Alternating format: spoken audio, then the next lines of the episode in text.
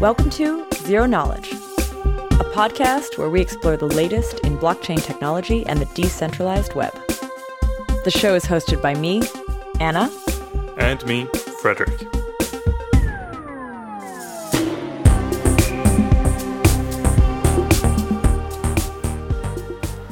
In this episode, we sit down with Lukasz from Golem and Chai Chaiche from Texas A&M to talk about trusted execution environments and the Graphene project.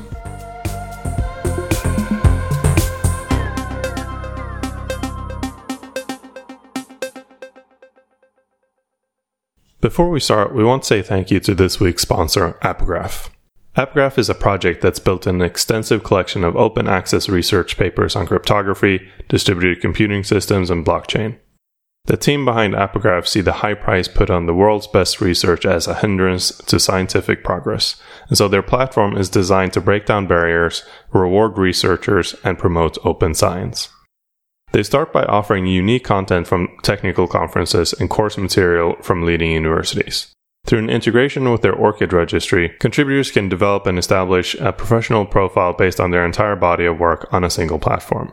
If you're a researcher who would be interested in such a system, find out more at welcome.apograph.io or check out the link in our show notes to a curated list of cryptocurrency course materials. Thanks again to Apograf. And now our episode with the guys behind Graphene. So today we're going to have a conversation about TEEs. This has come up, I think, a couple times on the podcast, but we've never really delved into it. And today we have two guests who can really help us do that. First, we have Lukasz, who is the R&D lead for at Golem, and we also have Chaiche, who is an assistant professor at Texas A&M University and was the original researcher and author of the graphene paper, which is something we're going to talk about as well. Hi, guys. Hi, hello. Hey. And of course, we have Frederick. Hello. I think, I mean, that was a very brief intro. I think it would be really great to hear a little bit more about what you guys are up to, what you're working on, and maybe a little bit about your background. Lukasz, why don't we start with you? I'm I'm leader of R&D team in Golem, and also I am a product owner of a graphene team in uh, in Golem. Also, my priority interest uh, is uh, research and uh, and TEs and moving Golem into the innovative areas like TEs, which is which is I think a very great and in future it will be a very popular area for, for many users. I'm a mathematician, a PhD. My interest is very, very theoretical, but uh, as a professional job, I'm a, I'm a developer for many, too many years.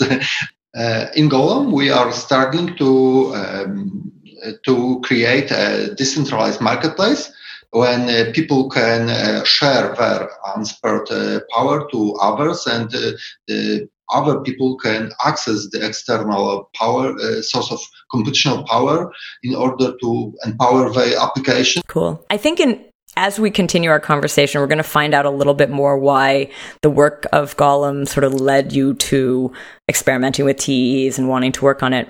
But I think first we should hear a little bit from uh, Chaiche. Can you quickly tell us who you are and how you got into this space?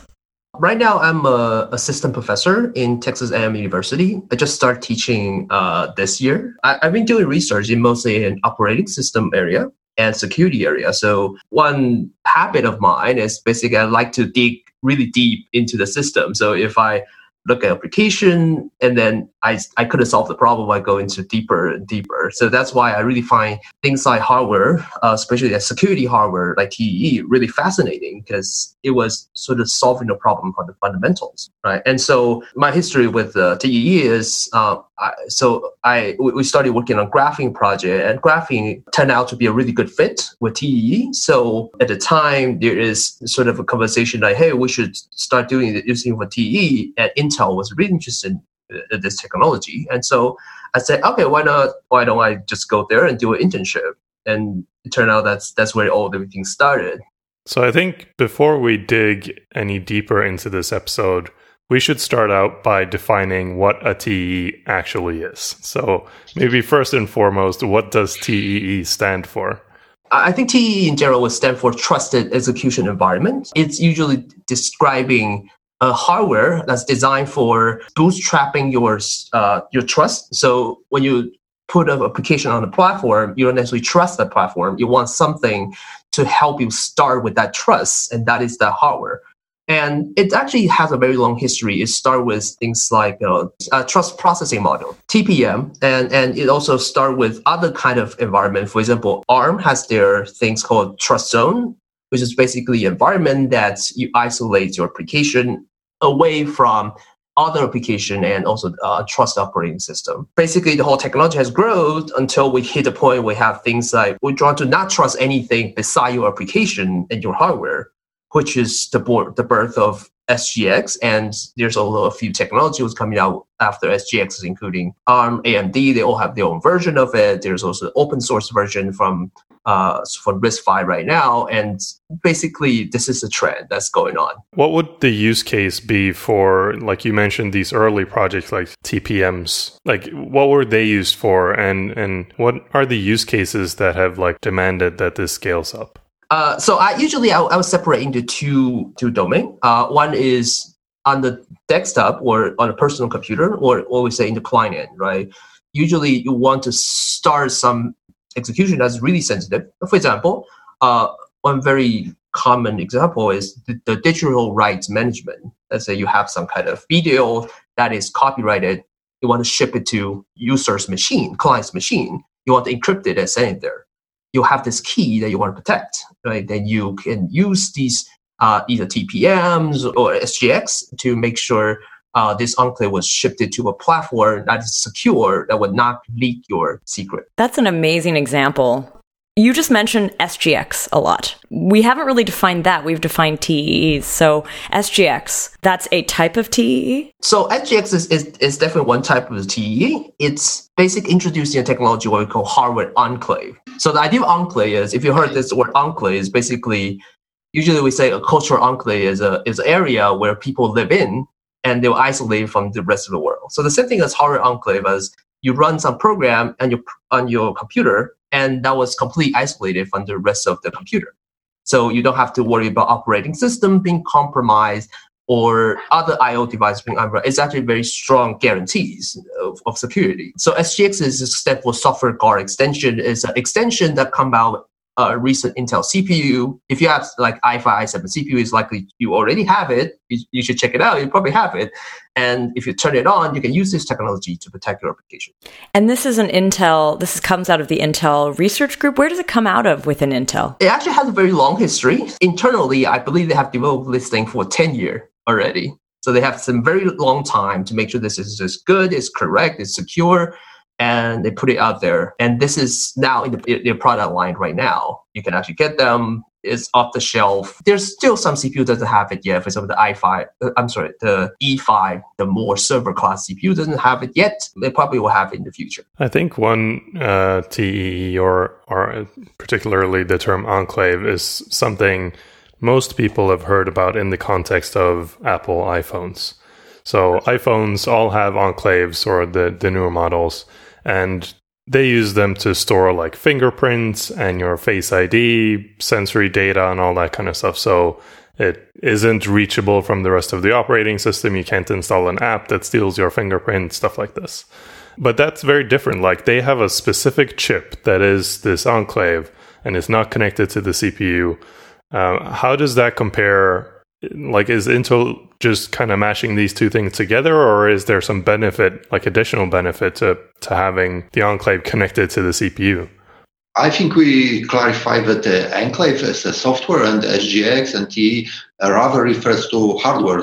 Difference is tremendous, right? Because such chips like in, in uh, Apple uh, gives you only one uh, functionality enclaves as a software, as a part of application that can be run on your so, uh, computer, gives you opportunity to write your custom applications. The benefits are absolutely unlimited. I mean, almost everything you can do with your own application, the values that this application brings to your customers can be uh, achieved also with enclaves and with SGX right? So this the, the difference is uh, it's like a, two different worlds. It's a specific purpose.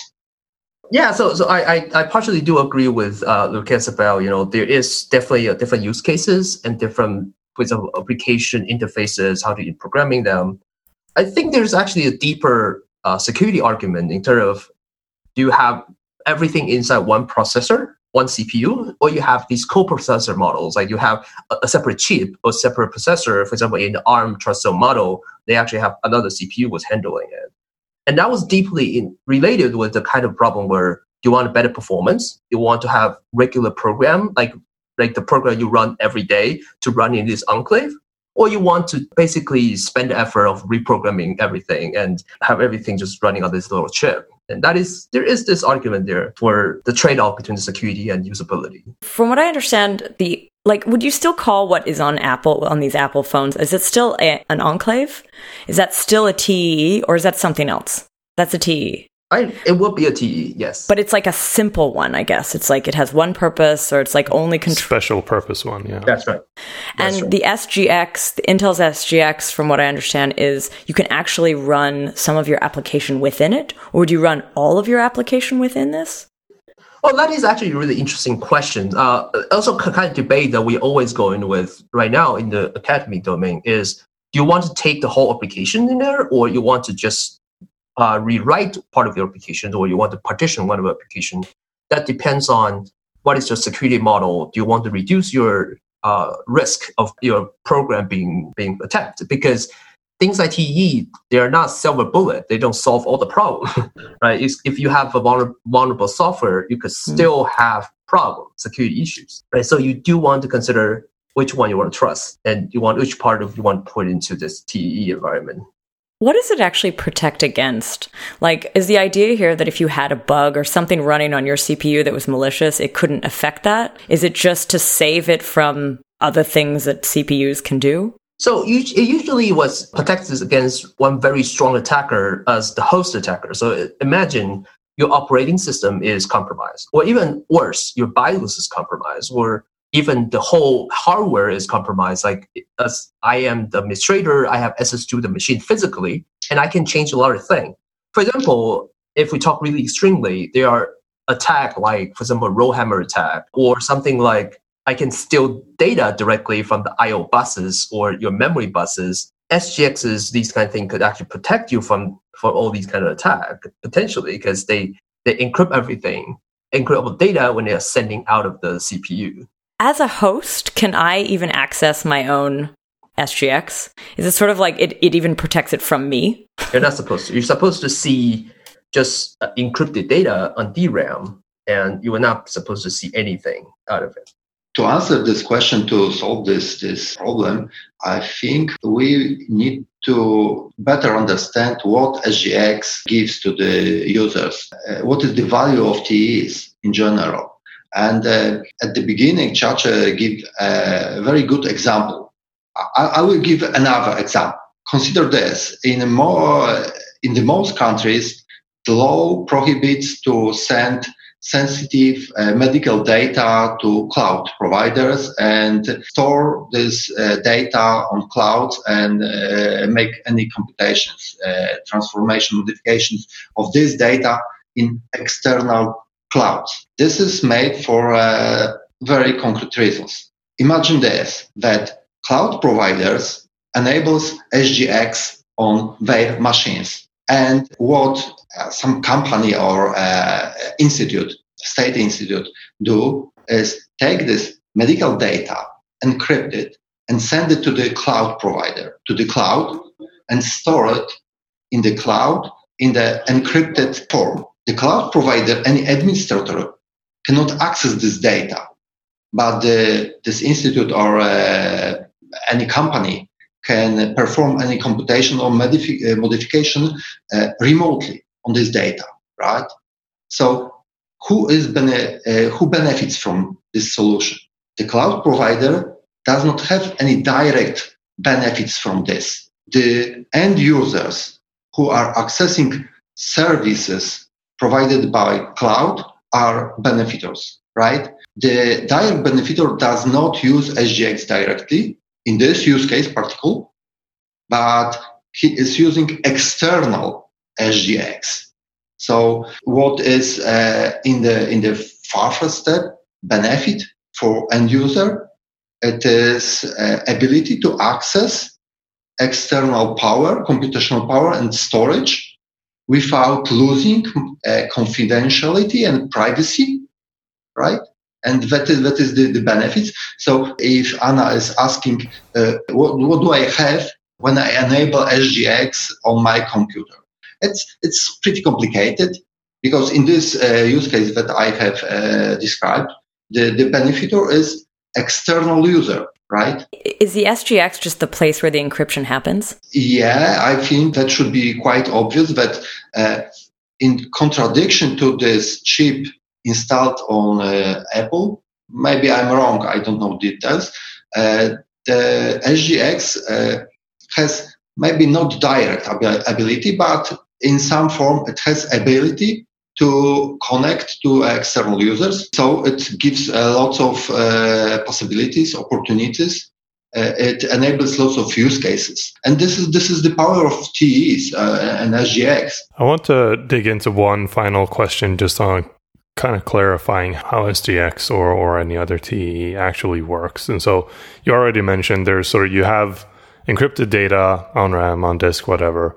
Send this to the TE and you get some en- encrypted data back out. But for this to be trusted, there also has to be some proof or some verification that this computation has been done correctly. What does that output look like? What does does the proof look like that comes out of this thing? Your question is is a very good question. Uh, it's a fundamental question, and a lot of people uh, ask this question.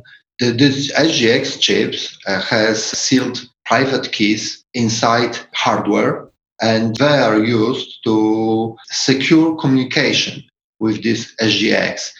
The most difficult step is how can external user, the end user, or even a collocated application that is going to uh, employ enclaves know that it is uh, speaking with uh, an enclave? How can it know it is speaking with trusted component?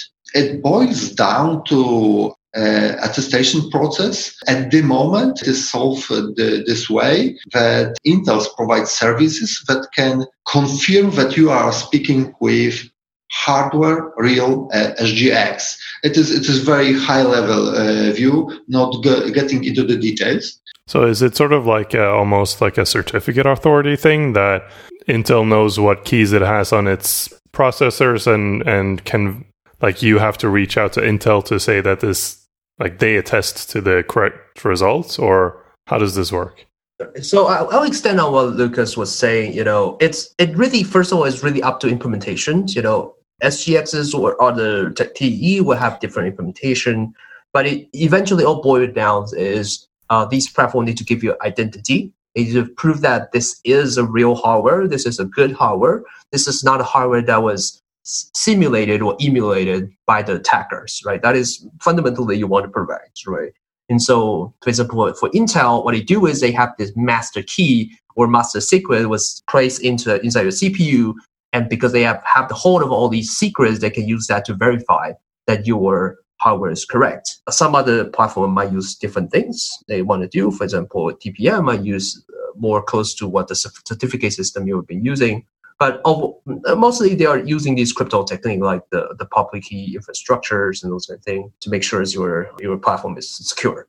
But by by this definition, what you just said, it sounds like you have to really trust Intel. Absolutely. Like, are they publishing anything? Are they are they sharing any of this publicly, where you can actually verify it yourself, or is it like a trade secret? They they used to be that you do have to ask Intel all the time uh, to to verify everything recently they have become more open on this. So they have do something called dcap which is allows vendors. For example let's say you have a cloud vendor you could actually build your own attestation server to verify the secrets on their own. So you don't have to go always go back to intel and do all these things right? They, they do sort of moving oh, unfortunately it's it, they move really slowly but they do sort of move forward instead of making it more public and more open. Because I think, yeah, if that isn't shared, I mean, at least our community, we always hear this. It's like the reason we prefer open source is you can check it. You can see what it is. You can run it yourself. You can make sure that it's running correctly. When you're dealing with sort of a black box, like, trust us, we have all the keys. We keep them really safe. I promise. It's hard. I don't know. And I guess this is their response in a way, their their attempt to like start opening it up. You sort of just mentioned there that you work it's like their work with vendors or their work with other I guess software setups where it's it's they're not it's not like an individual would interact with an SGX ever. But like there are teams or groups that want to use these setups for some purpose and they work with Intel, I guess, to do it. So they have this back and forth. They have this ability to do an attestation. That's right. Is this where this this is kind of where graphene comes in too, right? In this space. Oh yeah, that's right. So uh, remember I mentioned about the desktop usage. So using SGXs on like a client's machine or usage machine, right? There's another model or another use cases is basically using that means the, the cloud. And the idea of this is basically you have some application you want to inside cloud do you want to trust the whole cloud completely or just want to trust one machine one cpu inside the cloud? And so if you can basically reduce the trust of the inside cloud that would be much better. So there's a lot of cloud vendors are really interested in this direction. Probably not amazon. I haven't heard amazon do anything about it but like for example microsoft azure or ibm or Alibaba Cloud, these cloud vendors are starting to get into building their own. Also, Google has their own version of TE as well. I have to say that uh, they're actually basically putting together these technology and said, okay, I, we want to have this kind of horizontal environment to protect your applications, right? And so that uh, that just sort of had a had kind of give a space of framework like graphene because well, to be honest, users a lot of times are lazy, right? They want don't want to port application into this this platform. And what the role of Graphene is basically very simple. You have application running outside Enclave. You can use this framework to move inside Enclave and run it as it is. And we're basically solving this, trying to solve this security problem and compatibility problem for application. What was it like before? Like what, maybe describe a little bit like what is the setup now or before now?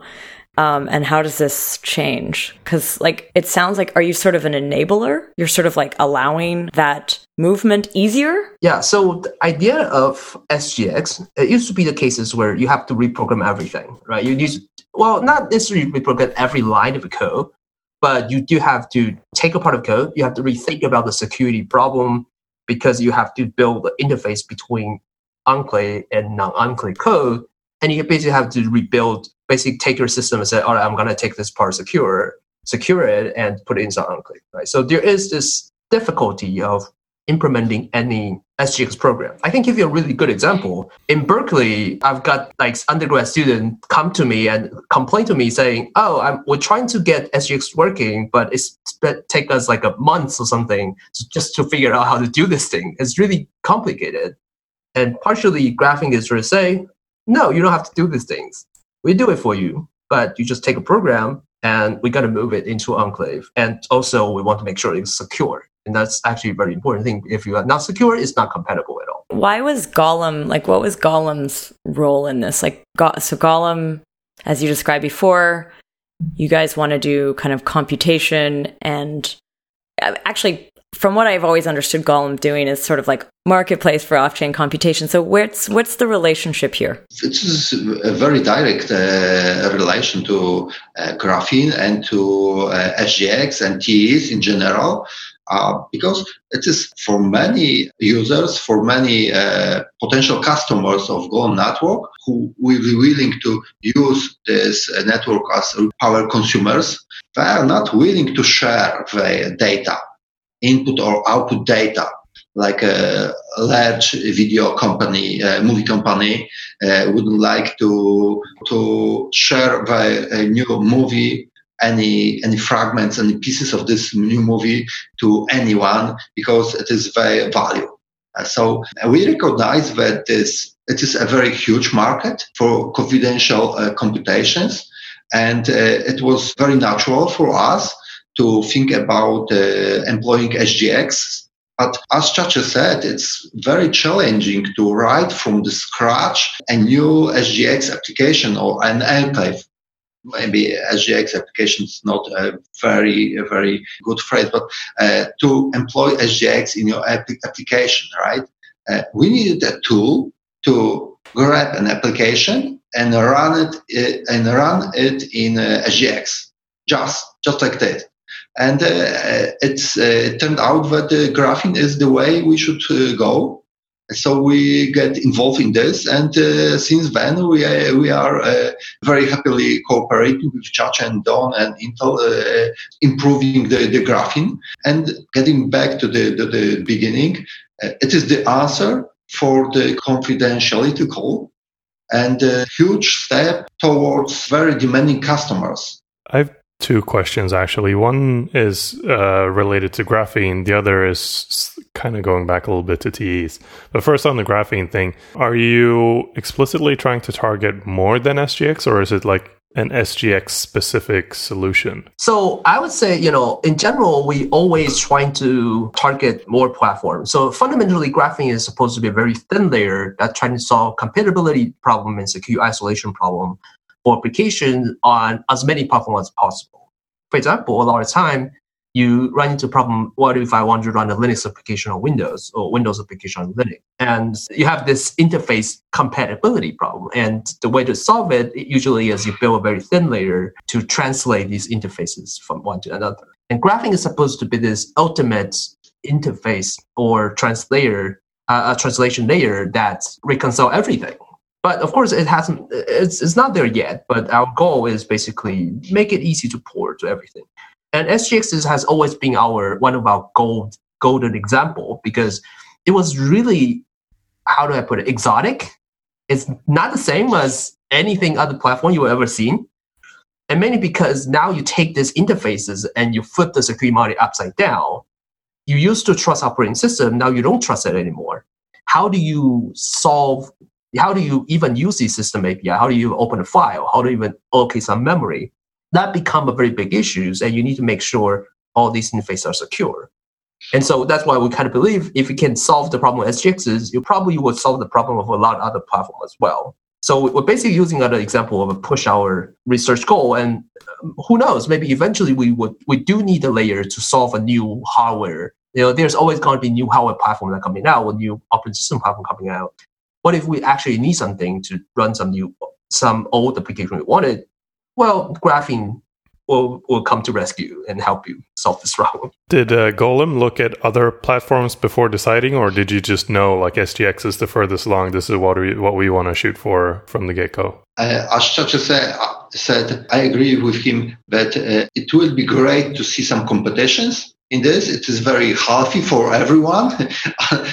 As usual, competition is very healthy. And uh, I think uh, the graphene is able to adopt to different solutions for different TEs. And this is the way how it should be. But there is uh, another view of this because uh, we do not have at the hand ready to use other solutions for TEs other than SGX. I mean, uh, there are, there are some but not with this scale.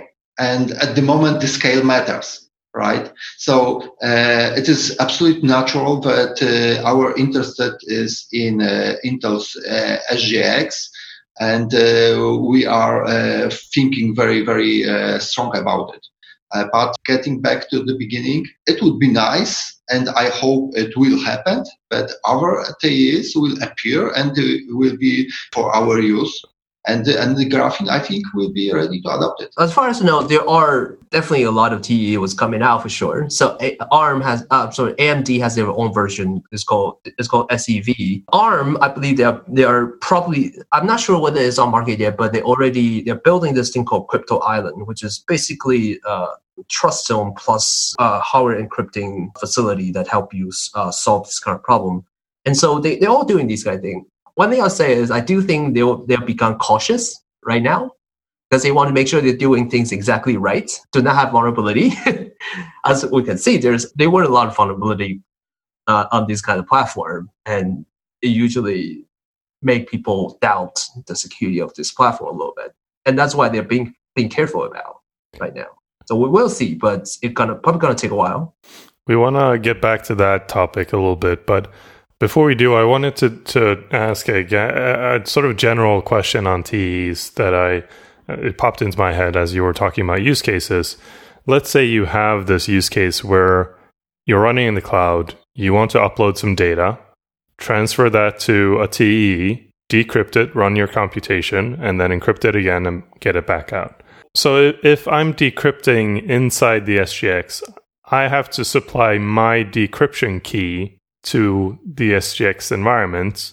And how do I do that if, if I don't have direct access to the machine? How do I transfer that over the wire? Like, how does it go through Amazon's uh, center or whoever's center and getting to the SGX without revealing my key? It is solved in a different direction, opposite direction. Uh, the SGX is generating the pair uh, of keys, uh, asymmetric uh, keys to communicate, and it is very easy uh, to give you to the end user the public key. So any any data that you encrypt with this public key can be only deciphered by a, by this enclave. All you need to know is that this public key from comes from real uh, real SGX, right? Uh, this is the part of actually attestation process, right? Right. Yeah. And and and whereas and there is an uh, Intel's attestation service involved in this. Uh, I see. So that makes sense. So essentially, I ask the uh, SGX environment, "Hey, please generate me a key pair." You get the public key back with along with an attestation from Intel saying, "Yes, this is a key actually generated by an SGX environment." I encrypt my data with that public key, upload it, and then it runs through the SGX. How do I decrypt it when I get it back?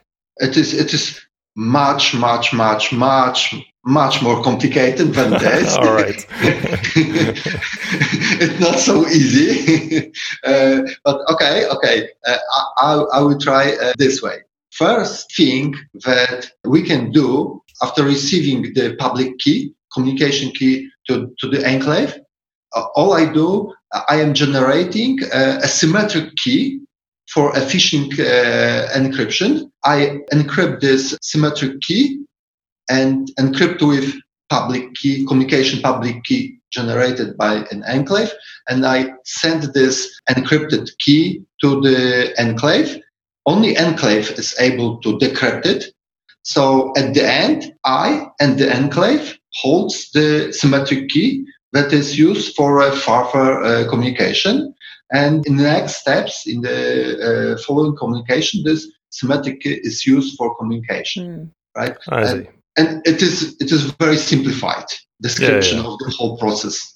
But instead of yeah, what you're saying is instead of just me mm. encrypting the data with a key I got, I encrypt the data and the key that I want to decrypt with and send mm-hmm. all of that over. And then when i get it all back i can i still have that key and so i can decrypt it because the sgx encrypted it with that key that i gave it. That makes sense. Thank you. Uh, this process is actually called secure provisioning and we usually said DKTE is pretty much useless if you don't do provisioning because you do need to move some secret data from a remote machine to your local machine to process them.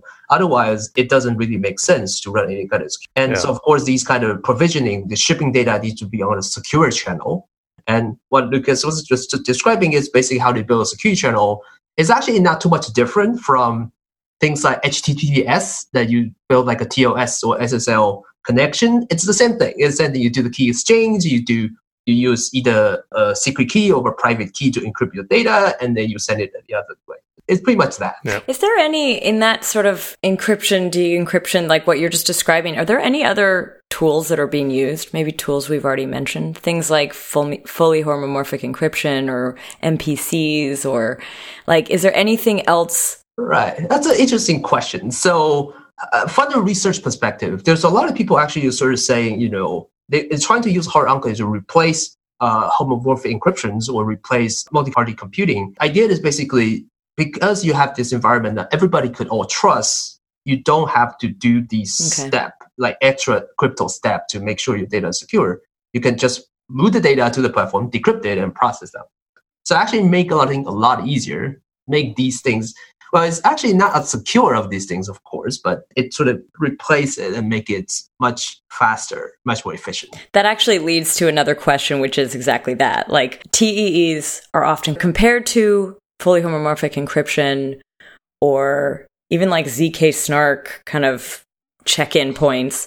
And I've I've actually I remember in an episode we did on MPCs, we mentioned this and TEs seem so different and yet they're often lumped together. When we put the question out, I put a question out on Twitter sort of about TEs and I definitely got some feedback from people maybe half of them were like, oh, this is an interesting, cool thing. And then half of them were like, you cannot trust them. Why would you even talk about it? so, how do they hold up to the FHE MPC or like the ZK snark paradigm? Yeah, I mean, I, I would like to hear if, if there's other different perspective on the industry for sure. But so from the academy perspective, uh, we usually said there's two different approach, right? There were the math mathematical approach. Basically, you, you solve everything, solve the security problem by math, like using something that you can prove, you can verify in the algorithm, algorithm level, and you can look at, for example, hip, uh, uh, like MPC, and you can verify, oh, this is secure.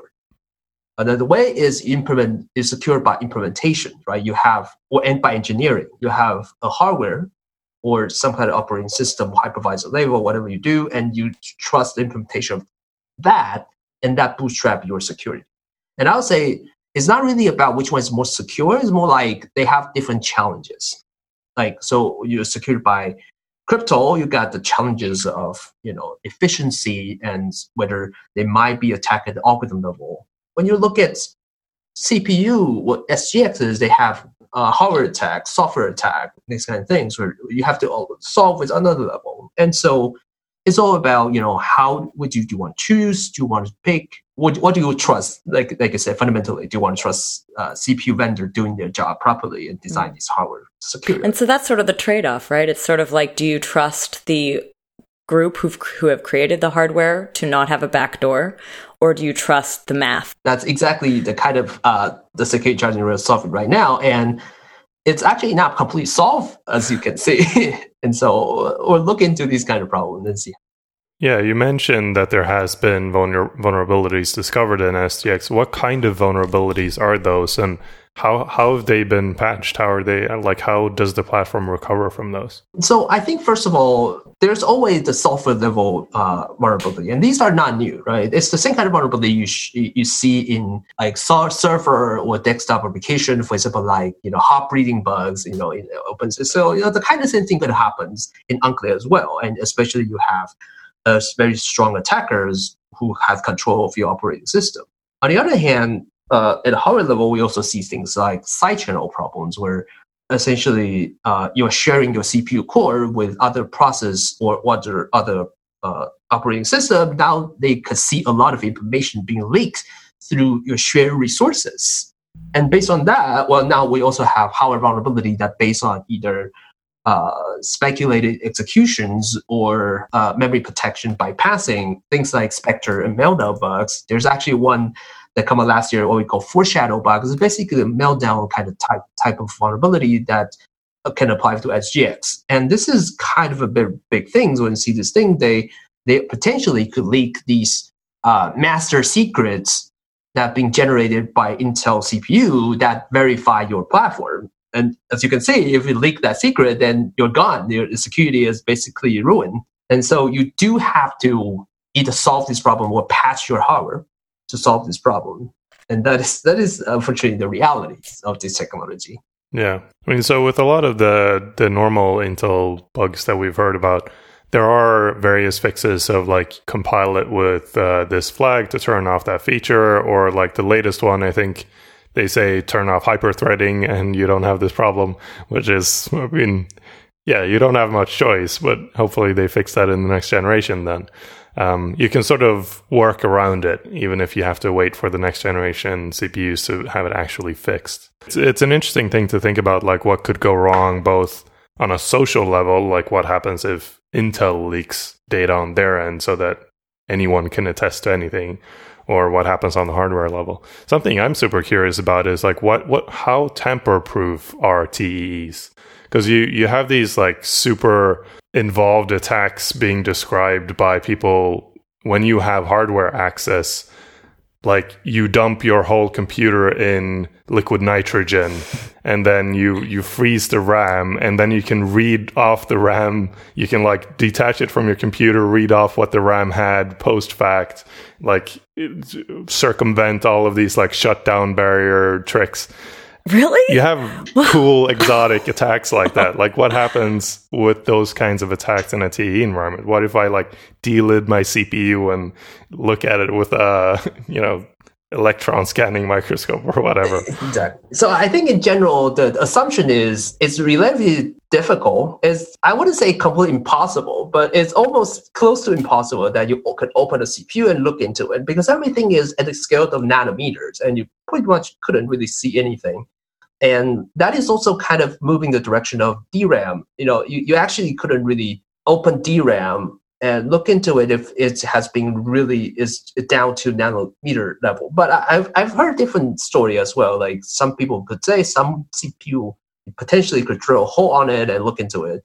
Probably not these Intel CPU, but more like the other kind of CPU could actually do that. But in general, our belief is hoping the CPU packages is really secure and, and cannot be tampered with. But you're right. This is an interesting question. Then whether the technology, I, I believe is even if people could do that, it's probably really expensive. And so it's kind of question Yeah. is whether it's worth it to actually do that. That's kind of amazing, that idea. And so I think one of the critiques seems to be, like you just described, this sort of human factor, the social factor. But I guess the big question is like, are any of the other paradigms ready? Like, if if math, if crypto like cryptography and cryptographic concepts can do the same thing or can, you know, securely do the same thing, why would you even use a TE? Why would you even use SGX? And I, I'm curious what you guys think because I'm sure you're coming into contact with that. Like, do you feel like T's and SGX is the thing you do right now because because the math isn't there, because the cryptographic stuff isn't there? This makes sense today, or is this like actually this is going to be something that will be a long-standing solution and is useful for specific use cases, whereas the other stuff could be useful for something else? at the moment for today i, I in touch with Visicat snark uh, uh, recently and and i have some uh, thoughts about it i listened to their uh, solution to their approach uh, using uh, zero knowledge proofs and i think it's very great approach. It's uh, lots of maths. You don't have to trust anyone. It's tremendous. Great. And i think it is a very good approach when you have a very little data that are very sensitive, like transactions. It's a tiny data with a big value. And then you can use uh, zero knowledge proofs for, for, for such a, for such a data. From my point of view, when I have a gigabytes of data to consume, to make computation and to output gigabytes of data using zero knowledge proof as it is today is no go for it. So performance is a key indicator for, for me, speaking as a, as a golem, right? Uh, because uh, at the end, uh, what matters at the end? At the end, there's an end user who wants a service with a particular uh, factors, like uh, like an, uh, privacy enabled, like confidentiality of his data, and the answer is uh, SGX for it. I hope that some future zero knowledge proofs will have enough speed to uh, perform some computations to be also used as a service for uh, remote computations. But for today, I think uh, they are doomed to uh, processing very little data with a huge value. That sort of answers the question, right? That it, there are certain use cases where even today, these other paradigms, MPCs, FHEs, SNARKs, STARKs would be more useful. But in what you've described here is that if you're doing like massive computation, they're just not fast enough. just speed wise, they're in, in such different worlds. But, you know, the process, the development, the research, it progresses pretty quickly on, on the crypto side. But even then, you're dealing with a separate problem, which is what graphene is trying to address, right? Like, how do you take an existing program and run that? There's no one even trying to think about that in the snark or FHE world, where it's it's just not on the table at the moment. Like it doesn't exist. Uh, whereas taking an existing program, I mean, in Golem's case, if you want to, like, the purpose of the platform is to sell general purpose computation. It's not to sell. You know, I have to spend six months writing my snark circuits uh, before being able to do anything. Uh, so even if snarks were fast to compute, like having that lead time to write your program as a snark circuit is already the showstopper, right? You want to be able to take whatever our Blender application and render something. Um, then you need to take that software off the shelf and be able to run it. And so I guess with graphene, that becomes a possibility. And in the crypto world, it's not even, you know, considered at the moment. So you know maybe in 100 years we'll be there but we'll yeah. we'll see i guess. Yeah. That's interesting yeah. I think that really helps to kind of pinpoint what graphene's doing too. I have another question about graphene in general which was like you, we are using the golem use case here but like is it for all applications? Is it crypto specific is it like what's the i'm imagining it's more sgx specific i guess your questions would be about you know what kind of application you want to run and what kind of platform you want to run on top on top of it right SGX is, is one of the platform we want to run, but we're target we want to run different applications, different um, more more different platform and more different more different different kind of hardware. Yeah, of different TEEs basically. Exactly, different TEE will be really good. I we will hope in the future we're running on ARM or running on AMD. That would be really awesome. For the application, I think you know it's it's hard to make every application run for sure. Of course, we try to be general purpose, but it's really hard to have all the application running, right? Crypto, of course, is definitely like, or any kind of like computation computation intensive workload will be really good example, of course. There are things that are more IO intensive or more uh, more administration kind of types things. Maybe we don't really have to run them on top of it. For example, you don't want to run uh, com- configuration panels inside Enclave, right? You don't have to do that. There's, there's a lot of application you don't want to run inside this environment. I assume there's like some relatively major restrictions, like you can't access the network and things like that. Yeah, I mean, you could you could actually access IO, but you do have to uh, add protection to it. Usually, we, we call mm. this behavior what we call shield shield because it is building some kind of protection to it. It's end to end protect your network payloads or end to end protect your your disk. I see. Yeah.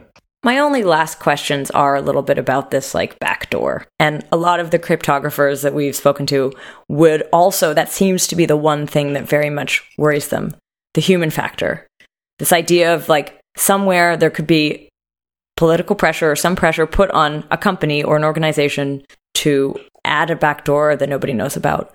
And I wonder what you think of that. Like, does that, is that something that you. Is it a legitimate concern or is it overblown? In your opinion? You are comparing it to zero knowledge proofs where it is a mathematical proof that uh, you cannot uh, read the data right? Because there is no backdoors and uh, there is an, uh, an opportunity for a manufacturer of the SGX or other to provide some uh, backdoors or uh, flows or anything like that for number of reasons like political reasons uh, internal politics reasons uh, and control or anything like this. As far as i understand your question right? Uh, your, question boils boils down to why do you trust intel? And um, the, the answer is I, uh, I don't think that we are uh, trusts Intel very very much. Uh, I hope that uh, the Intel is very matured and responsible company, and uh, they can uh, predict the, the, the, effect of providing any backdoors or anything like like this in their, their products. But looking for the future, right? Maybe there will be more TEs on the market and the competition will uh, change the, the whole the whole technology how we look at it how we uh, employ it how we are using it uh, what are the our expectation to this to these technologies right as you said in this space human factor uh, plays very very strong role and uh, of course, many things can happen. If it if it is happening right now, or uh, if it will happen in the future, actually, I don't know. I don't know.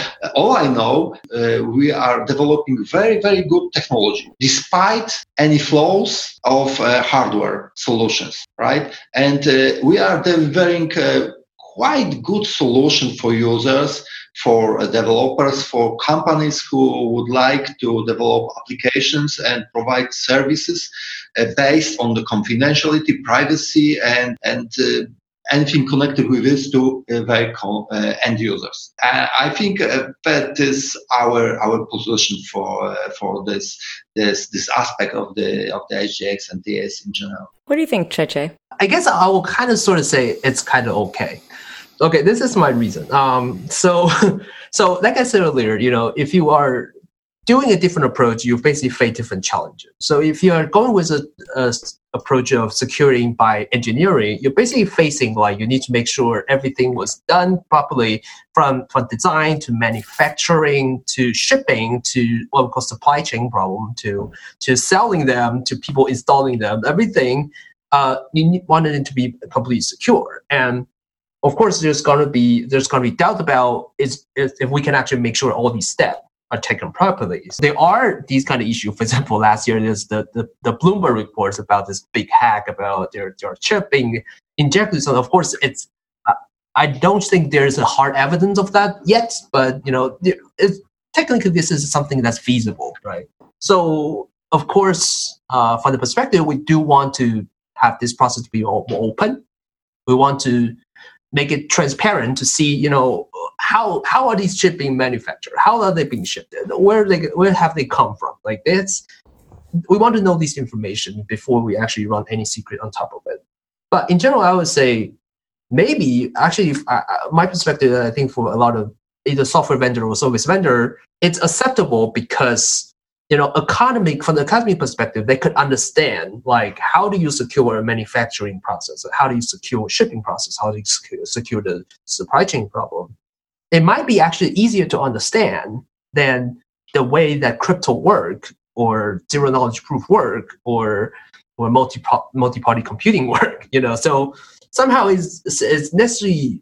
Of course, there is the risk of it, but this is a risk they can control, they can understand and they could minimize.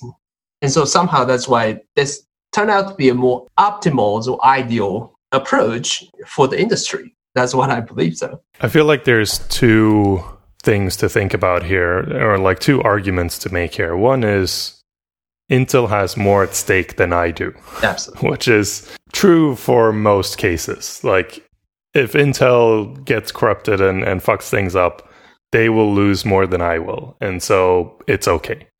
And I think that's a fine argument, actually, um, up to a certain limit. Like at some point, like if we're talking about the entire Bitcoin blockchain in 50 years from now, then maybe that isn't the case. But who knows? The other argument is we can actually make this better. So SGX is where it is right now. You have to trust Intel. But if they open up more or if a competitor comes onto the market is more open there's things to mitigate that risk right? Yeah it is a very good point because if we uh, look how many users is using sgx and tes uh, right now, if we're using it directly or indirectly, we should say that we are on a very early stage right? Anna said something about uh, open source, and uh, I liked it, and I remember it because uh, open source comparing to a closed source is is very well tested because it has lots of users and, it, and, the code is open for reviews. And uh, SGX, there is very few users, uh, some uh, developers, but I think the TEs in general are uh, are the future for many services, for many applications, and uh, with the time. Uh, it will be more and more solutions, better and better tested, and uh, the whole landscape of TEs will change. Maybe they'll be more and more open too. Yeah. I just want to say thank you so much for coming on the show and uh, going kind of covering this landscape with us and sharing kind of how you guys got into it, why you're doing what you're doing, and the ins and outs of the TEE world. Yeah, this was really, really informative. So thank you. Yeah, thank you. Yeah, thank you for having us. And to our listeners, thanks for listening. Thanks for listening.